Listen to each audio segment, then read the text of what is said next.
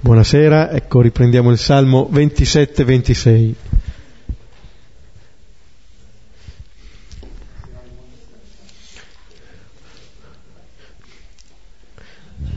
Pregheremo come sempre a due cori alternandoci al versetto. Lentamente.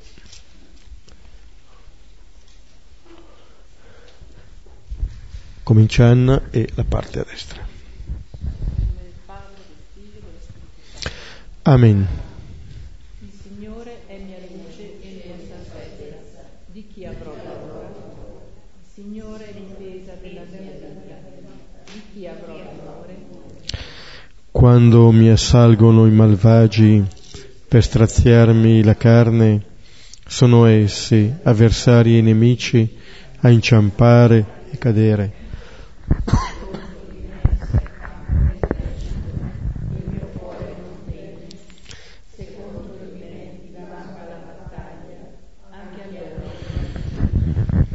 Una cosa ho chiesto al Signore, questa sola io cerco, abitare nella casa del Signore tutti i giorni della mia vita, per gustare la dolcezza del Signore ed ammirare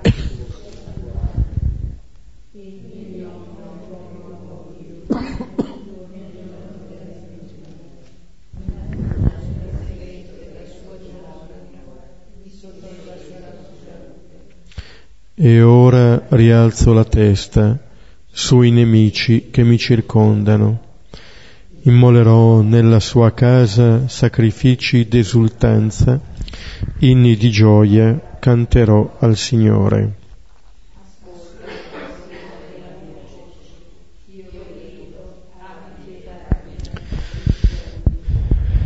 Di te ha detto il mio cuore, cercate il suo volto. Il tuo volto, Signore, io cerco.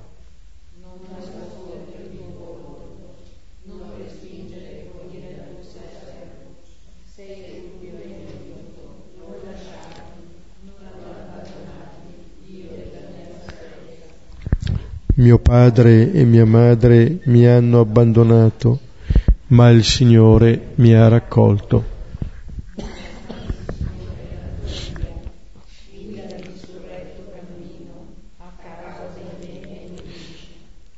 Non espormi alla brama dei miei avversari, contro di me sono inforti falsi testimoni che ispirano violenza.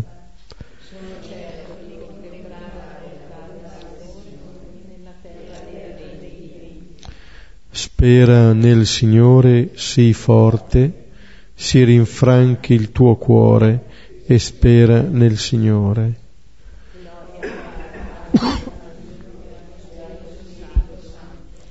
Come era nel principio e ora e sempre, nei secoli dei secoli. Amen. Un salmo che mette insieme due realtà del credente, quello della ricerca, cioè del desiderio del Signore, e quello di un desiderio che deve affrontare dei combattimenti. Non tutto va come forse il salmista si aspetterebbe, si accampano eserciti, divampa la battaglia, c'è la possibilità anche di un conflitto all'interno della famiglia, mio padre e mia madre mi hanno abbandonato, ci sono avversari, come dire, eh, è un desiderio che viene insidiato, eh, che conosce tante insidie, D'altro canto ci dice che il credente è colui che attraversa queste cose, a cui non vengono risparmiate e che lui non evita. In un certo senso fanno parte della vita. E allora si vede quanto è profondo, quanto è autentico questo desiderio. Il salmista ne parla al versetto quarto, poi lo ripete al versetto ottavo e alla fine eh, il motivo di speranza è quello dato dal Signore. spera nel Signore, sii forte, si rinfranchi il tuo cuore e spera nel Signore. Una speranza Signo- nel Signore è anche un cercare di rinfrancare il proprio cuore. Cioè da un lato non è solamente un eh, lasciare che il Signore faccia e basta, dall'altra parte è attingere forza dal Signore per combattere. Richiama per certi aspetti eh, quello che Davide fa eh, nel racconto di 1 Samuele 17 quando vuole andare ad affrontare Golia e di fronte al re Saulo, stupito che un ragazzetto vada a fare questo combattimento, Davide racconta quella che è stata la sua esperienza di pastore quando si trovava a combattere contro le belve. E Davide dice a volte che il Signore ha fatto, lo ha fatto prevalere, altre volte dice che lui stesso ha vinto queste belve. Ecco, per il credente non c'è opposizione. Lui e il Signore vanno nella stessa linea. Allora essere coscienti, consapevoli che si sta combattendo non significa aver sbagliato strada, vuol dire invece che eh, il proprio desiderio è la luce che illumina questa strada, questo cammino. Allora da una parte c'è il desiderio del salmista, di colui che cerca il volto del Signore, dall'altra parte c'è il desiderio del Signore di raccogliere anche colui che è stato abbandonato. Questo salmo, che parla di questo desiderio, che parla anche di questo combattimento, ci introduce al brano di questa sera, un brano un po' lungo, ma vedremo le cose essenziali. Luca 21, dal versetto 5 al versetto 24. Luca 5, 20, Luca 21, 5, 24 è il brano che dà inizio eh, al cosiddetto discorso escatologico, cioè il discorso sul, sulla fine dei tempi o sul fine dell'esistenza. Lo incontriamo dopo il brano eh, della, eh, della, volta scorsa della vedova. La volta scorsa ci siamo fermati sulla fine del ventesimo e sull'inizio del ventunesimo quando Gesù mette in guardia dagli scribi, guardatevi dagli scribi, e poi invece eh, dice ai suoi discepoli di guardare a quella vedova, che getta due spiccioli nel tesoro, che dà tutto. E dice Gesù, questa donna, dalla sua mancanza, ha dato più di tutti gli altri, perché ha dato tutto quello che aveva per vivere. È come se Gesù lasciasse questa testimone i discepoli hanno a chi guardare anche dopo la vicenda di Gesù. Anche dopo che Gesù sarà morto avranno una testimone presente. È modo con cui eh, Gesù educa lo sguardo dei discepoli, educa il nostro sguardo e adesso ascoltiamo l'inizio di questo discorso. Luca 21, 5, 24 e mentre alcuni dicevano del Tempio che era adorno di belle pietre e di donativi, disse Di queste cose che guardate verranno giorni nei quali non resterà pietra su pietra che non sarà distrutta.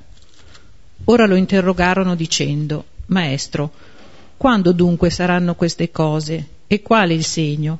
Quando staranno per avvenire queste cose? Ora egli disse Guardate di non essere ingannati poiché molti verranno nel mio nome dicendo io sono, e il momento è vicino, non andate dietro loro. Quando udirete di guerre e rivolte, non atterritevi, perché bisogna che queste cose avvengano prima, ma non è subito la fine. Allora diceva loro, si leverà nazione contro nazione e regno contro regno, e ci saranno grandi terremoti, e qua e là carestie e pesti, e ci saranno terrori e segni grandi dal cielo. Ma prima di tutto questo metteranno su di voi le loro mani e vi perseguiteranno, consegnandovi alle sinagoghe e alle prigioni, condotti davanti a re e governatori a causa del mio nome.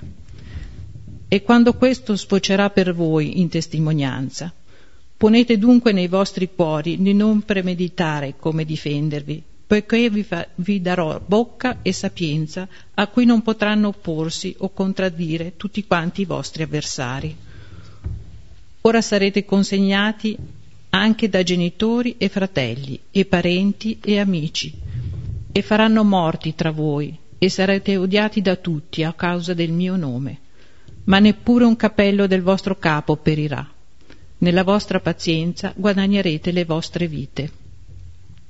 Ora, quando vedrete Gerusalemme accerchiata da accampamenti, allora sappiate che la sua desolazione è vicina. Allora quelli che sono nella Giudea fuggano verso le montagne, e quelli che sono in mezzo ad essa scappino fuori, e quelli che sono nei campi non entrino in essa, poiché giorni di vendetta sono quelli, finché sia compiuto tutto ciò che è scritto. Ahimè per quelle incinte e per quelle che allattano in quei giorni, poiché ci sarà una grande angustia sulla terra e ira per questo popolo, e cadranno in bocca alla spada e saranno condotti prigionieri in tutte le nazioni, e Gerusalemme sarà calpestata dalle nazioni fino a quando saranno compiuti i tempi delle nazioni. Ecco, questa è la prima parte eh, di questo discorso, la parte più lunga eh, di questo eh, discorso di Gesù eh, sugli ultimi tempi.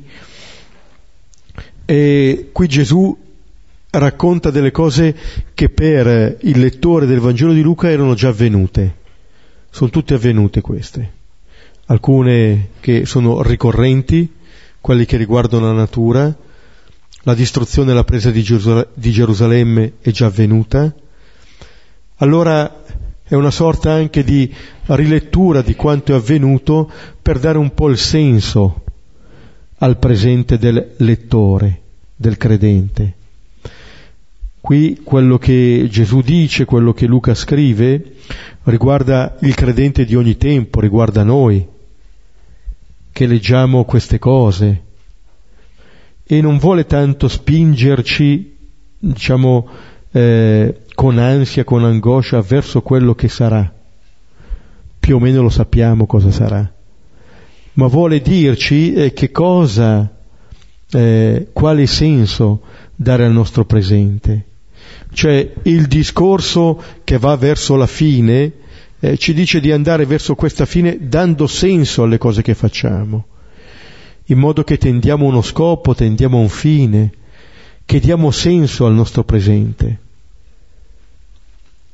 perché il rischio è esattamente quello di essere paralizzati dalla paura di quello che ci attende, da non essere attenti a quello che viviamo. E invece è proprio su questo che Gesù vuole portare l'attenzione. L'ho appena fatto, eh, indicando questa vedova che getta i due spiccioli. Ecco, chi fa come questa vedova sta già vivendo pienamente nel regno sta dando tutto eh, dopo aver ricevuto tutto. Ecco allora eh, adesso vedremo versetto per versetto, a cominciare dalla circostanza in cui Gesù pronuncia questo discorso. Versetti 5 e 6. E mentre alcuni dicevano del Tempio che era adorno di belle pietre e di donativi, disse, di queste cose che guardate verranno giorni nei quali non resterà pietra su pietra che non sarà distrutta. Ecco, la, mm, questa occasione è data da alcuni che stanno parlando del Tempio. Nei, nel brano parallelo, per esempio, di Marco, eh, si rivolgono esplicitamente a Gesù. Però vedete, questo è un modo con cui eh, ritorna un po' il tema su cui eh, sta narrando Luca, di cui sta narrando Luca, perché poco prima aveva detto eh, guardatevi dagli scribi che amano passeggiare lunghe vesti e, vogliono essere salutate nelle piazze, i primi seggi nelle sinagoghe, eccetera. Guardatevi dagli scribi. Guardate a questa vedova, eh? dicendo lei eh, ha compreso tutto. E adesso alcuni parlano del Tempio. Allora ci può essere un attirare l'attenzione su di sé come gli scribi, in maniera molto diretta, o in maniera indiretta, quello di contemplare il Tempio, di vedere il Tempio, le belle pietre, è un altro modo di fermarsi all'apparenza, a vedere quello che c'è fuori. Qui ormai eh, tutti questi ultimi brani del Vangelo di Luca li stiamo, stiamo vedendo che Gesù è sempre lì nel Tempio, è entrato una prima volta per scacciare i venditori e per dire che era una casa di preghiera. E ne è stata fatta una spelonca di ladri, ma poi rimane lì, attorno al Tempio Gesù, perché di per sé non è una cosa cattiva, è stata resa cattiva. Il Tempio come luogo in cui abita Dio. Invece appunto ne è stato fatto un luogo di, di commercio, oppure come in questo caso un luogo di pura apparenza. Le vesti degli scribi sono come le belle pietre del Tempio quando ci si ferma all'apparenza, quando non si va oltre, quando il cuore dice altro, allora appunto si salvano le apparenze del tempio di ogni cosa, però sappiamo che dietro e dentro ci sono altre cose. Ma è come se ricevessimo quasi una gratificazione per la bellezza dell'apparenza. E Gesù ha dovuto entrare nel Tempio per scacciare i venditori, per purificare quello che sta dentro il Tempio. E allora quello che, eh, che Gesù dice, va bene, saranno belle pietre, saranno bei donativi, anche se Gesù ha detto qual è il dono. Eh? I donativi più veri sono quelli della vedova, quelli che attirano meno l'attenzione, e poi dice di queste cose che guardate. È come dire che cosa guardiamo? Noi che cosa guardiamo quando guardiamo le cose? Dov'è che va la nostra attenzione? Che cos'è che riempie il nostro sguardo? Che consola il nostro sguardo? com'è che guardiamo? Anche eh, prima al Tempio, che cos'è che si guardava? Quelli delle lunghe vesti o altri? Perché di fatto lì c'è come eh, messi vicino i due tempi. Uno questo che è stato costruito con delle belle pietre, l'altro che è Gesù. Ora, di queste belle pietre, dice Gesù, non ne resterà una sull'altra non rimarrà pietra su pietra. E paradossalmente il nuovo Tempio qual è? Quello che partirà dalla pietra che è stata scartata dai costruttori. Quello che Gesù aveva già citato in Luca 20, 17, eh, quando ci avete mai letto la pietra che i costruttori hanno scartato è diventata testata d'angolo, quello che noi scartiamo è ciò su cui si può costruire. Quello che noi ammiriamo è quello che viene giù. Allora Gesù da subito indica dove noi siamo chiamati a porre l'attenzione per costruire bene la nostra vita. Cioè dov'è che vogliamo accogliere il Signore? Quale tempio gli costruiamo? Perché è il tempio in cui il Signore abita. In pienezza abita in Gesù e desidera che lo accogliamo. Eh, Giovanni 14, 23, Gesù che parla ai suoi nel cenacolo, se uno mi ama osserverà la mia parola e il Padre mio lo amerà e noi verremo a lui e prenderemo dimora presso di lui. Noi siamo chiamati a diventare questo Tempio. Allora siamo chiamati a costruire bene questo Tempio, ad accogliere questo Gesù. Perché il problema è esattamente questo che si pone a Gerusalemme, se accogliere o meno questo Gesù. Guardate un po' lo stesso tema di Betlemme, accogliere o meno questo Messia. Scartato prima, scartato adesso. Perché non corrisponde a quelle che sono le nostre attese. E invece Gesù eh, pone su questo l'attenzione e anche al capitolo 19, al versetto 44, parlando a Gerusalemme, aveva detto non lasceranno in te pietra su pietra, perché non è riconosciuto il tempo in cui sei stata visitata. Come dire, è venuto il Signore per dare pienezza, non è riconosciuto. E per questo non rimarrà in te pietra su pietra. Vedete, come a dire che la responsabilità non è tanto dai nemici che vengono da fuori, ma da te, che non è riconosciuto il tuo Signore. perché questo è ciò che edifica. Ed è un po' un modo con cui Gesù ci dice, il discorso escatologico ce lo rivela pienamente, che a dar senso alle cose è la fine. Come uno eh, termina il suo cammino, è come dire, questo dà il senso a quello che c'era prima, rivela tutto quello che c'è stato. E eh, quello che aveva detto prima degli scribi, eh, essi riceveranno una condanna più grande dalla loro, dalla loro fine si vede dove conduce quel cammino. E allora avere questo sguardo eh, ci aiuta, ci aiuta.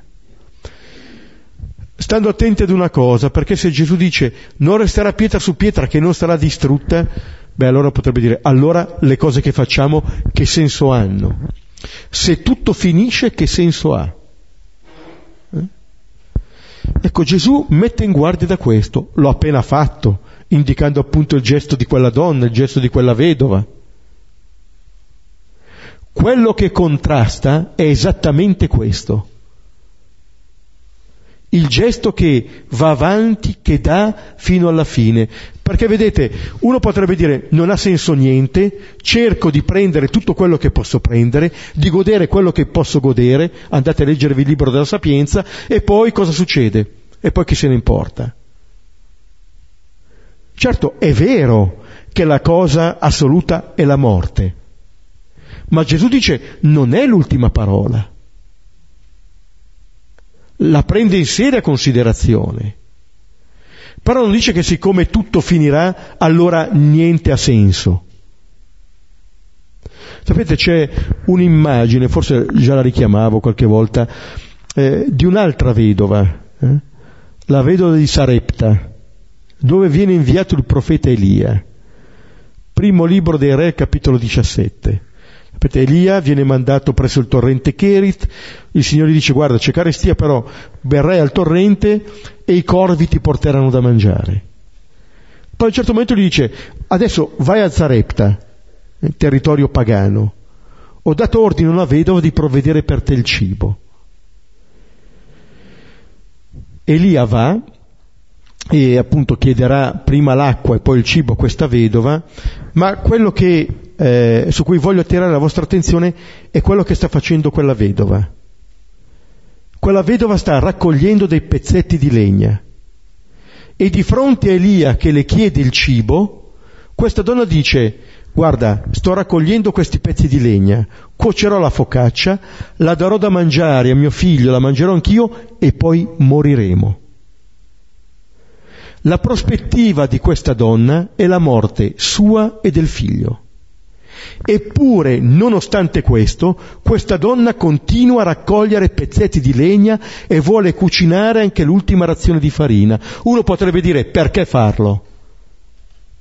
Perché mangi stasera se domani sei certa che muori? Ma vedete, questa donna di fronte al figlio eh, sa dare vita ancora, finché può da vita, come la vedova del Vangelo. Finché posso do vita, finché possiamo. Noi arriviamo fino a un certo punto, ma fino a quel punto lì siamo chiamati ad arrivare. Riempiti di acqua leggiare, le riempirono fino all'orlo, dice Giovanni 2, a Cana. Non possiamo mettere il vino, non lo possiamo fare noi, però riempire d'acqua leggiare sì, quello che è possibile. Allora il fatto che eh, venga distrutta ogni costruzione non vuol dire che non dobbiamo fare niente. Eh? Nasciamo e aspettiamo di morire. Eh? Tanto prima o poi, no, prima o poi un bel niente. Gesù dice comincia a vivere così, vedrai che questa vita qui non avrà mai fine. Una vita come quella della vedova non avrà mai fine, perché quella è la vita, non ne ha un'altra il Signore. E allora quello che lui vivrà, che sta per vivere, passione, morte e risurrezione, non è solo la sua vita, è anche la nostra. E ci aiuta a vedere le cose così, a vivere bene il presente, non prigionieri della paura. Abbiamo paura di perdere, sì, In un certo senso è giusto che abbiamo questa paura. Non è giusto però che ci facciamo dettare da questa paura le nostre azioni. Questo no. Perché questo rischia di soffocare quella fede, grande o piccola, che possiamo avere nel Signore. Versetti 7 e 8. Ora lo interrogarono dicendo, Maestro, quando dunque saranno queste cose? E quale il segno? Quando saranno per avvenire queste cose? Ora egli disse, Guardate di non essere ingannati, poiché molti verranno nel mio nome dicendo, Io sono, e il momento è vicino, non andate dietro loro. Con la, la domanda, eh, lo interrogano dopo che lui ha detto quelle cose, la domanda riguarda sempre quando, quando, quando, quando. Come dire, se uno sapesse quando deve morire, pensa che bello, ma si porta dietro questa domanda che cosa? Noi potremmo diventare un po' più sapienti, eh, se il Signore ci donasse grazia, quello di dire che eh, ci portiamo sempre questo pensiero della fine. Eh. Il libro del Sirace dice ricordati che sei mortale e smetti di fare il male.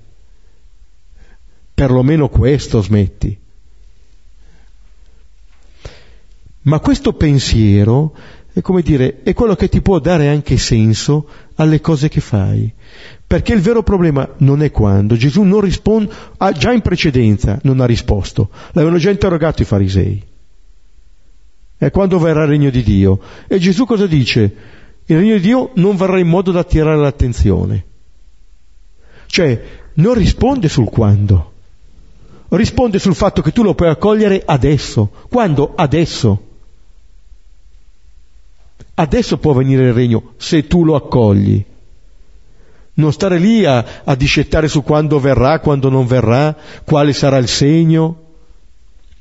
Ce l'hanno lì il segno. È Gesù il segno. O lo accogliamo o non lo accogliamo. Più di così il Padre non ci può dire e non ci può dare. Allora è tanto che sapere quando, il quando non è di quando viene il regno, eccetera, di quando si compiono le cose. Il quando, l'unico quando, è il quando della nostra conversione. Il tempo ci è dato perché noi ci convertiamo. Il tempo è compiuto e il regno di Dio è vicino. Gesù lo dice all'inizio del Vangelo. Il tempo è compiuto. Non c'è più niente da attendere in un certo senso. Noi siamo già negli ultimi tempi. Viviamo gli ultimi tempi. Eh? In un certo senso tutto è già compiuto, il regno è già venuto. Quello che facciamo è appunto il rischio di farci ingannare. Sapete a proposito del quando si narra i salesiani e i filosalesiani dicono che è accaduto a San Domenico Savio. I gesuiti, i filogesuiti, dicono che è accaduto a, a San Luigi Gonzaga. È accaduto a tutti e due, forse a nessuno dei due. Eh? Però si narra che eh, ci, ci, fossero dei ragazzi che stessero giocando. Mm? E mm, venne fatta loro una domanda, ragazzi, ma se tra pochi minuti venisse la fine del mondo, cosa fareste? Allora uno dice, ah, io andrei, andrei subito in chiesa dal Signore. Quell'altro dice, andrei subito nel confessionale a confessare i miei peccati. Questi due rispondono, continueremo a giocare. Eh? Continueremo a giocare. Cioè, la presenza costante di questo pensiero ci può aiutare e insieme anche il saperlo ignorare, cioè fare quelle scelte che per noi adesso hanno senso. Sant'Ignazio, nel libretto degli esercizi spirituali numero 186, quando parla del secondo modo per fare una sana e buona scelta, dice, quando si parla ai giovani di questo, tremano un po' perché l'immagine può essere giustamente un po'. 186 immaginandomi in punto di morte, considerare il modo di procedere che allora vorrei aver tenuto nella maniera di fare la presente scelta e regolandomi su di essa prendere coerentemente la mia decisione. Vedete, pensare al futuro, addirittura alla fine, per fare la scelta adesso.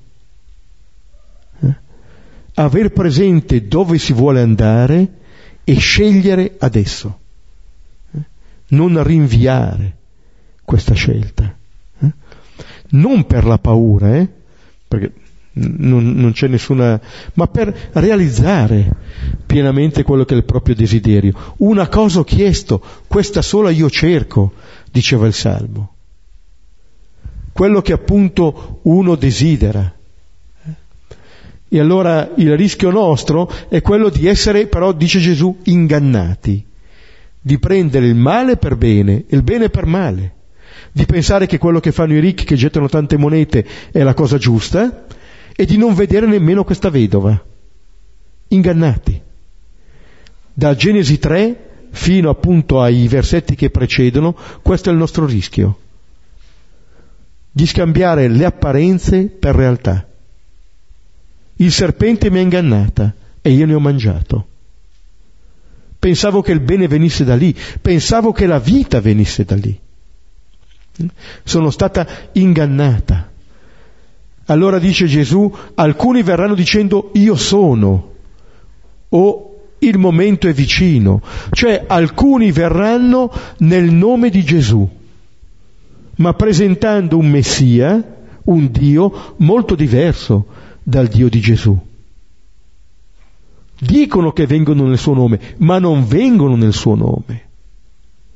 Il rischio è che venga qualcuno nel nome di Satana, quel Satana che Gesù ha sconfitto nelle tentazioni, proponendo appunto di venire con il potere, con l'apparire, è uno dei temi ricorrenti in questi versetti, ciò che appare,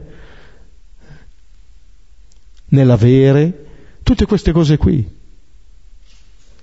Noi veniamo ingannati. Prima che essere cattivi, noi siamo stupidi perché veniamo ingannati.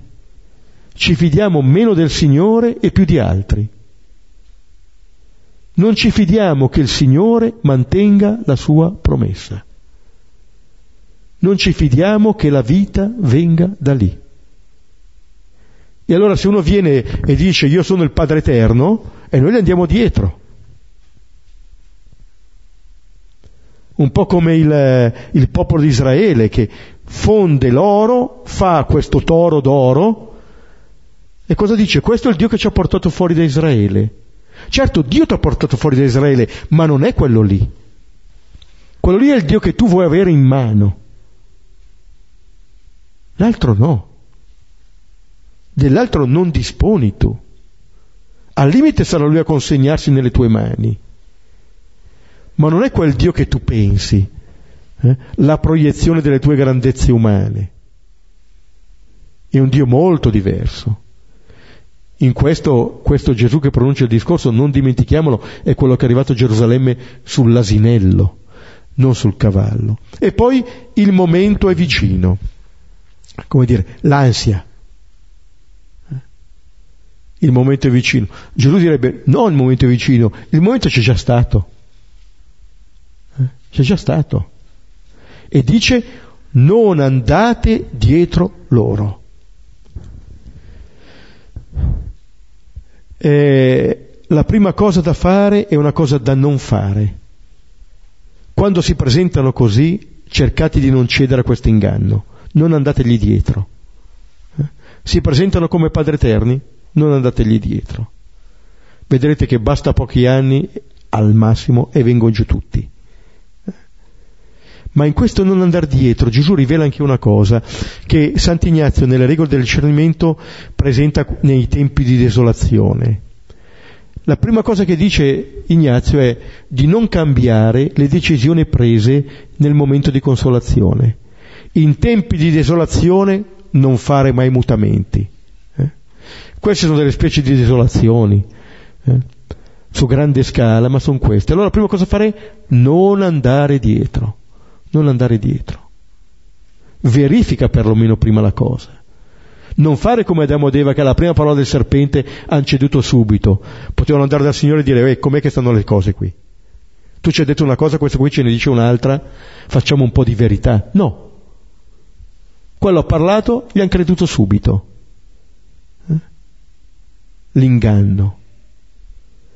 Ecco allora la prima avvertenza eh, che Gesù ci dà.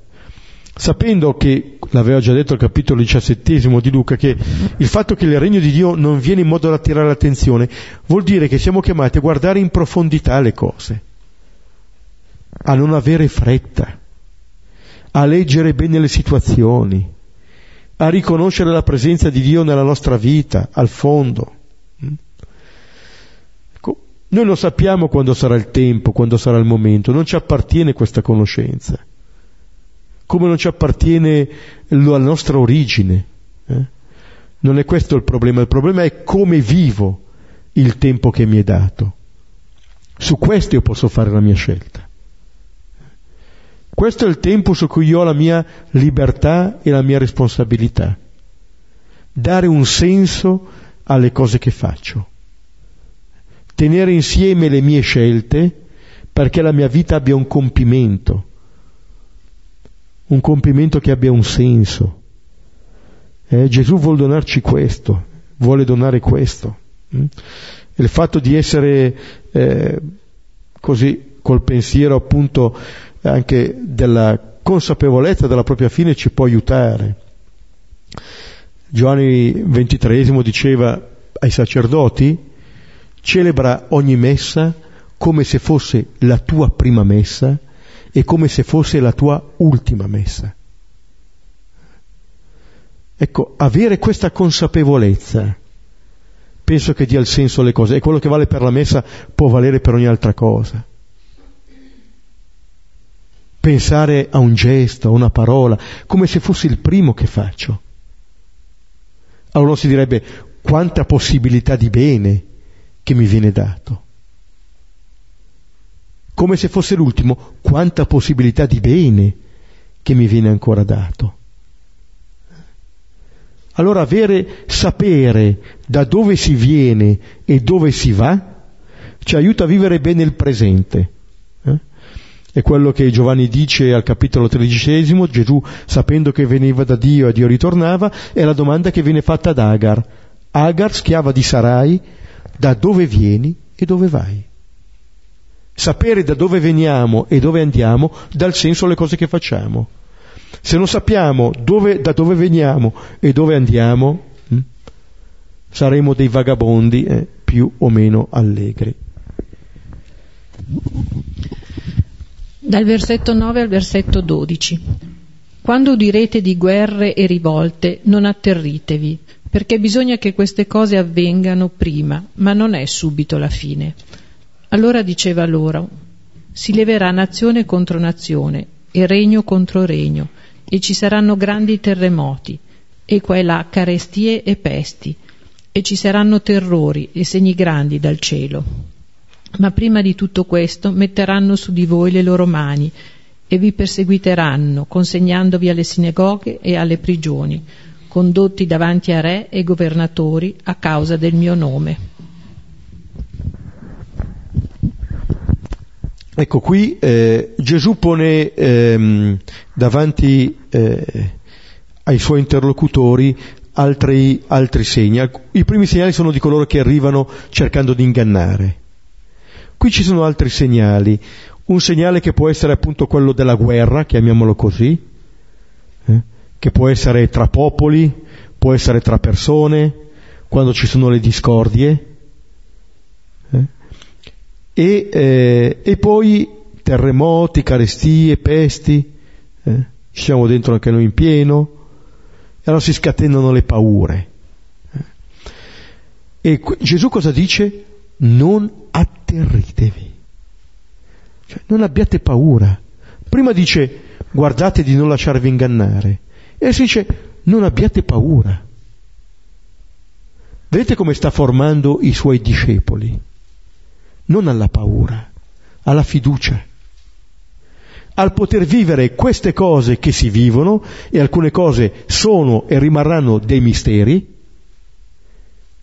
Non ci è chiesto di risolvere questi misteri, ci è chiesto di vivere queste cose come discepoli di Gesù. La prima cosa non la possiamo fare, questa per grazia di Dio sì.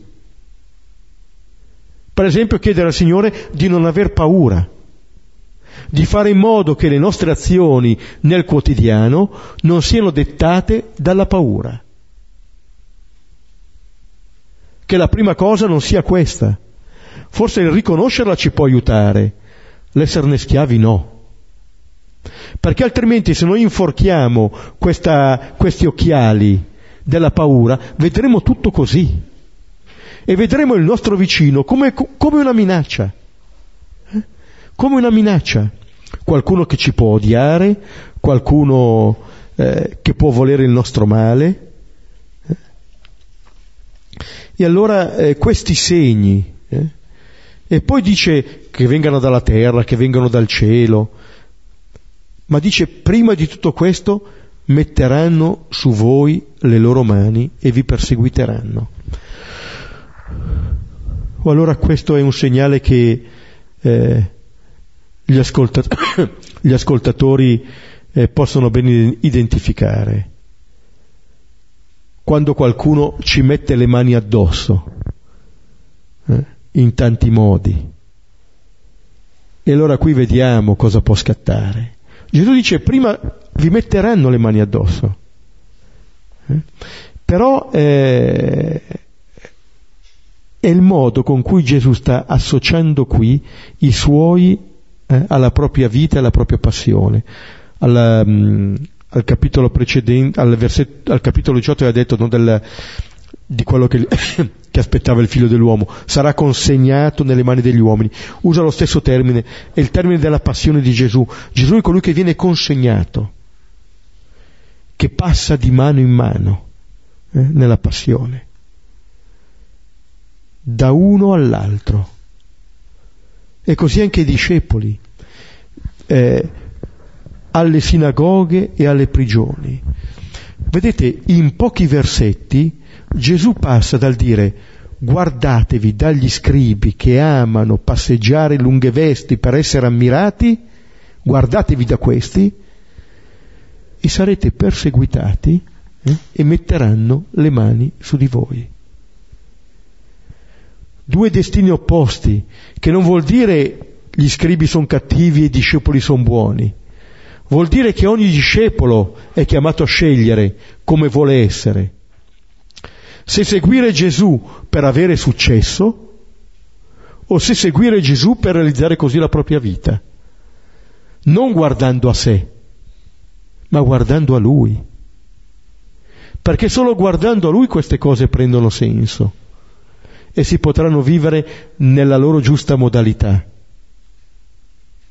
Altrimenti Paolo dirà nell'inno alla carità 1 Corinzi 13, se anche dessi il mio corpo per essere bruciato, ma non avessi l'amore, non sono nulla. Anche il più grande gesto può essere fatto come il più grande egoismo. Non è questo. Noi ci possiamo fermare all'apparenza, ma è il cuore quello che segna. E allora magari ci potrà non essere un grande gesto, ci potranno essere piccoli gesti, oppure da parte di qualcuno nemmeno un gesto, ma sarà solamente il Signore che conosce il cuore di quella persona, che noi non potremo mai giudicare, perché noi quello che vediamo è quello che vediamo fuori. Non ci appartiene il cuore della persona.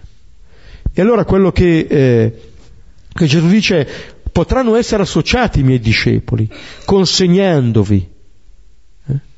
consegnandoli alle sinagoghe, alle prigioni. Vedete qui il gesto della vedova come si riempie. I due spiccioli diventano la vita dei discepoli. Come quella donna ha dato tutto quanto aveva per vivere. Eh? Tutto quanto aveva per vivere a causa del mio nome. Vedete, prima, prima diceva Gesù, poiché molti verranno nel mio nome per affermare se stessi. A causa del mio nome ci saranno coloro che consegneranno se stessi. Eh? Apparentemente sembra la stessa cosa, ma sono due cose diametralmente opposte. Questa seconda da parte di discepoli di Gesù, prima appunto da coloro che sfruttano, sfrutteranno anche Dio pur di affermare il proprio io. Dal versetto 13 al versetto 15. Questo sfocerà per voi in testimonianza. Ponete dunque nei vostri cuori di non premeditare come difendervi, poiché io vi darò bocca e sapienza a cui non potranno opporsi o contraddire tutti quanti i vostri avversari. Ecco, dice Gesù, tutto questo, eh, tutto quello che ha detto, anche il mettervi addosso le mani, sarà per voi un'occasione, una possibilità di testimoniare. Il termine martirio. Questi sono i testimoni. Testimoniano cioè di un amore più grande, più grande di queste cose. Il discepolo di Gesù è colui che risponde al male del mondo e al male subito eh, col bene quello che sta facendo il loro Signore. Questa è la testimonianza eh, da parte di Gesù e dei suoi discepoli, al punto che dice di porre nei vostri cuori. Non dice Gesù di porre nella vostra testa, nei vostri cuori, lì da dove partono le nostre decisioni, di non preparare la vostra difesa in genere noi siamo sempre abbastanza esperti nel difenderci. E no, non posso, sai, c'avevo questa cosa qui, eh, eh, tienimi giustificato, sai, non è colpa mia. Eh? Sono tutti quei meccanismi che noi met- mettiamo in essere, no? in circostanze più o meno grandi, più o meno piccoli, per salvare noi stessi. Eh? Non è che siamo particolarmente cattivi, eh? Ma Gesù dice abbiate fiducia, abbiate fiducia.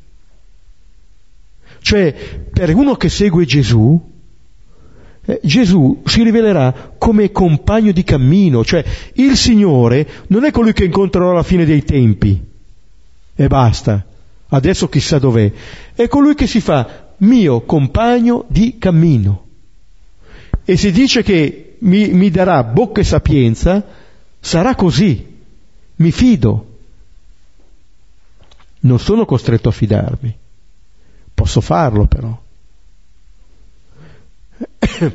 Negli Atti degli Apostoli, dal capitolo 6, c'è la vicenda di Stefano.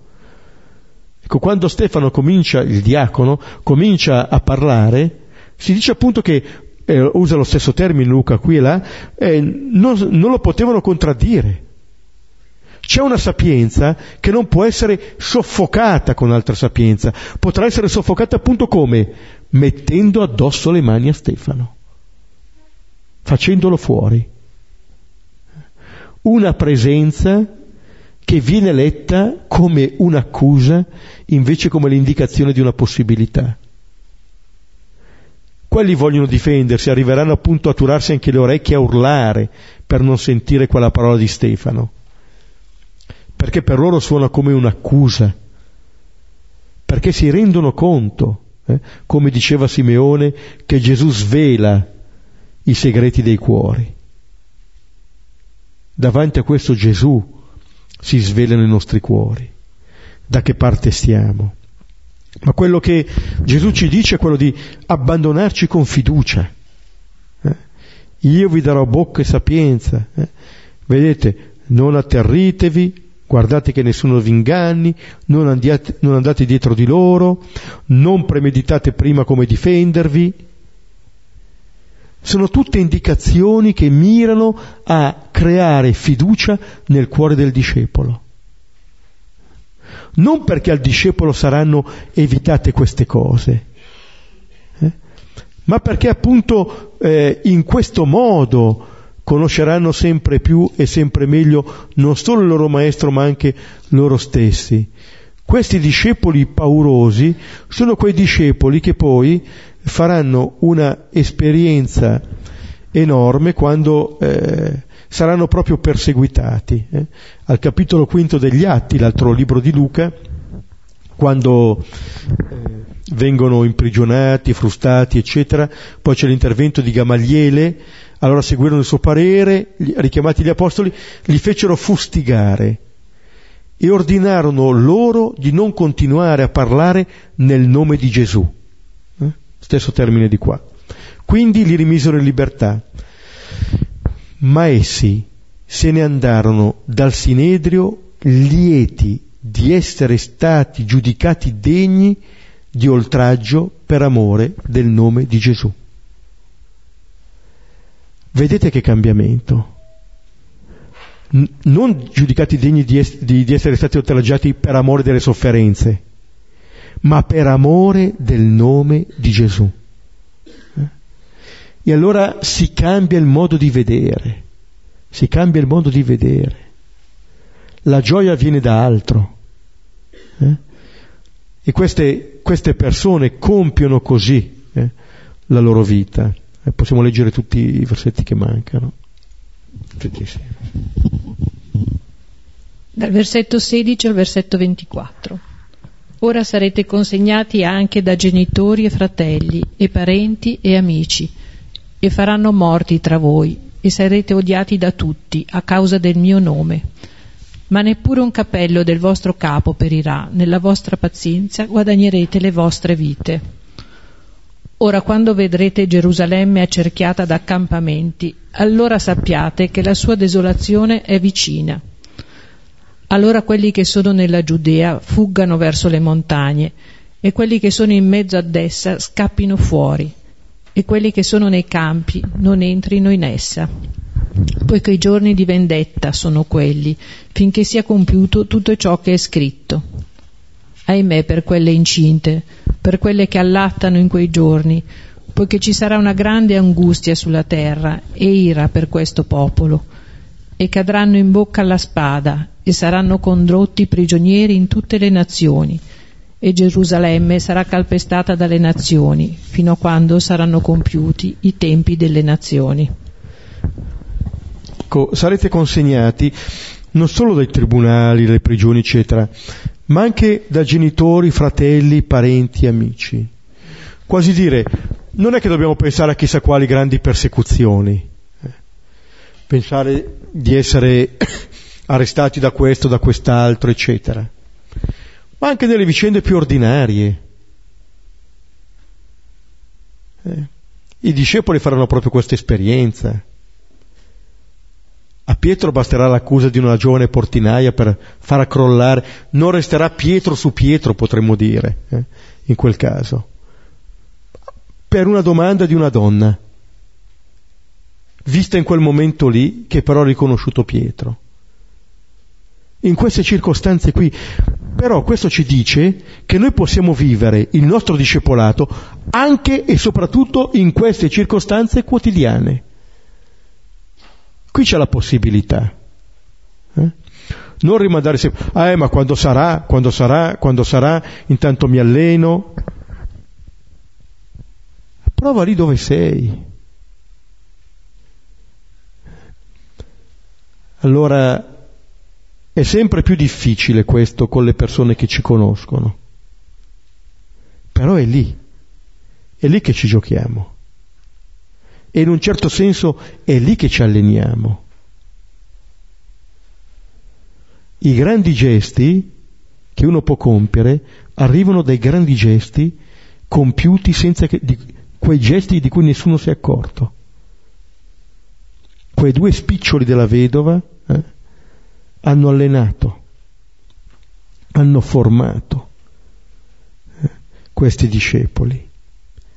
Faranno morti tra di voi e sarete odiati da tutti a causa del mio nome. Vedete, ancora a causa del nome di Gesù. Poi non si capisce, faranno morte tra di voi, ma neppure un, vostro, un cappello del vostro capo perirà. Dice, voi morirete, però cape, neppure un cappello del vostro capo. Cioè Gesù qui sta dicendo che questa vita non è l'assoluto questo discorso è un discorso che ci parla della fine dei tempi, ma non solamente quelli che verranno, anche i nostri. e sapere che questa vita andrà anche oltre, che non finisce qui. Questo Gesù sta dicendo. Non fatevi, cercate di non farvi imbrigliare da questa paura della morte, nella vostra pazienza, pazienza, mm? poter portare le cose, poter anche patire un po' e crescere in questo. Un, eh, un mio confratello, fratello laico, mi diceva io ero novizio, eh, diceva guarda che la vita religiosa è fatta all'80% di pazienza e il resto, il 20%, ancora di pazienza. Eh? Ora questa distinzione eh, metteva bene in evidenza le cose. Eh? Poi che osava padre Silvano, io non perdo mai la pazienza, non ce l'ho. Eh? Allora, è l'unico modo in cui non si perde la pazienza, non averla ci mette al sicuro. Gesù dice nella vostra pazienza. Eh? È qualcosa che riguarda noi.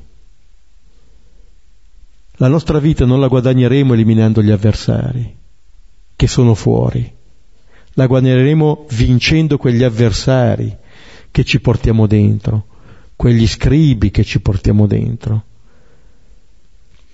E poi eh, questa immagine con cui si conclude ehm, questo, questo brano di Gerusalemme. Quello che Gesù dice qui, che per lui appunto avverrà dopo, per Luca è già avvenuto quando scrive questo Vangelo. E Gesù aveva già parlato di Gerusalemme, eh? l'aveva già parlato e aveva detto la fine che avrebbe fatto, perché non aveva riconosciuto il tempo in cui era stata visitata. E c'è questa immagine, eh? qui l'immagine di Gerusalemme accerchiata da accampamenti.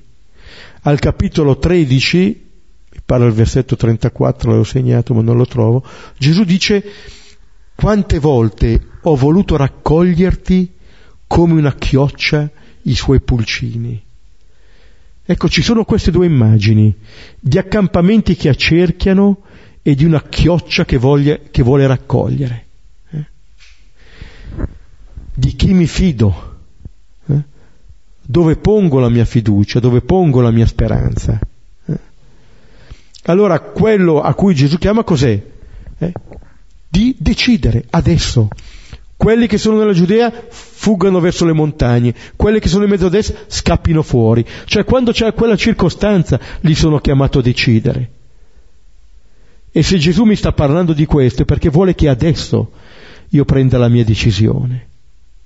Cioè che smetta di chiedere quando, perché la risposta è adesso. Quando avverrà? Adesso. Il problema non è quando verrà il regno di Dio, è che se io lo accolgo o no questo regno, se io lo accolgo adesso, sarà adesso la risposta quando. Altrimenti continuerò a rimandare. L'ultima cosa è che Gesù parla di tutte queste cose come di un compimento, fino a quando saranno compiuti i tempi delle nazioni.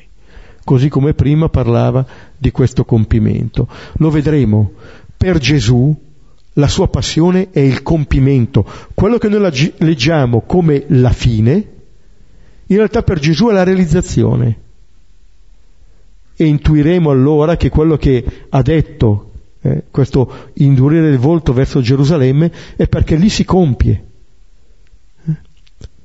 Quello che Giovanni farà dire a Gesù nel suo Vangelo, tutto è compiuto, tutto è compiuto. Quando è compiuto? Quando Gesù dona la vita, come la vedova darà tutto quanto ha per vivere. Questa è la vita. La vita per il Vangelo è dare la vita. Eh? Non ce n'è un'altra. L'altra sarà quella di trattenere la vita che prima o poi perderemo. Il dare la vita ce la fa gustare mentre viviamo e ci allenerà già per quella che sarà la vita oltre. Eh? Questo continuamente vivere del dono ricevuto e offerto. Ci fermiamo, tra qualche momento condividiamo.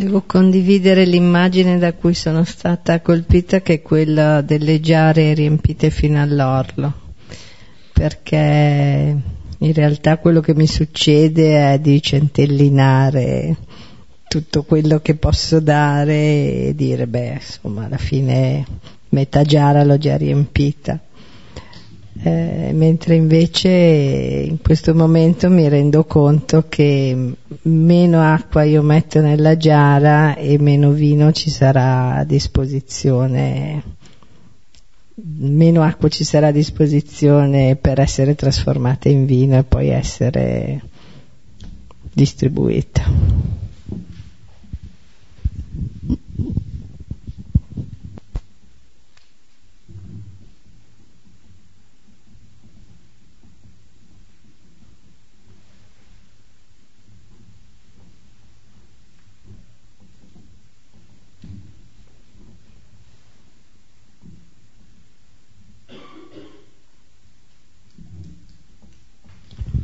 Concludiamo con il Padre nostro. Padre nostro che sei nei cieli, sia santificato il tuo nome, venga il tuo regno, sia fatta la tua volontà, come in cielo e così in terra. Dacci oggi il nostro pane quotidiano, rimetti a noi i nostri debiti, come noi li rimettiamo ai nostri debitori e non abbandonarci alla tentazione, ma liberaci dal male. Amen. Nel nome del Padre, del Figlio e dello Spirito Santo. Martedì prossimo non ci sarà l'incontro, riprenderemo invece il 18 febbraio. Sì. Grazie, buonanotte e un aiuto per le sedie.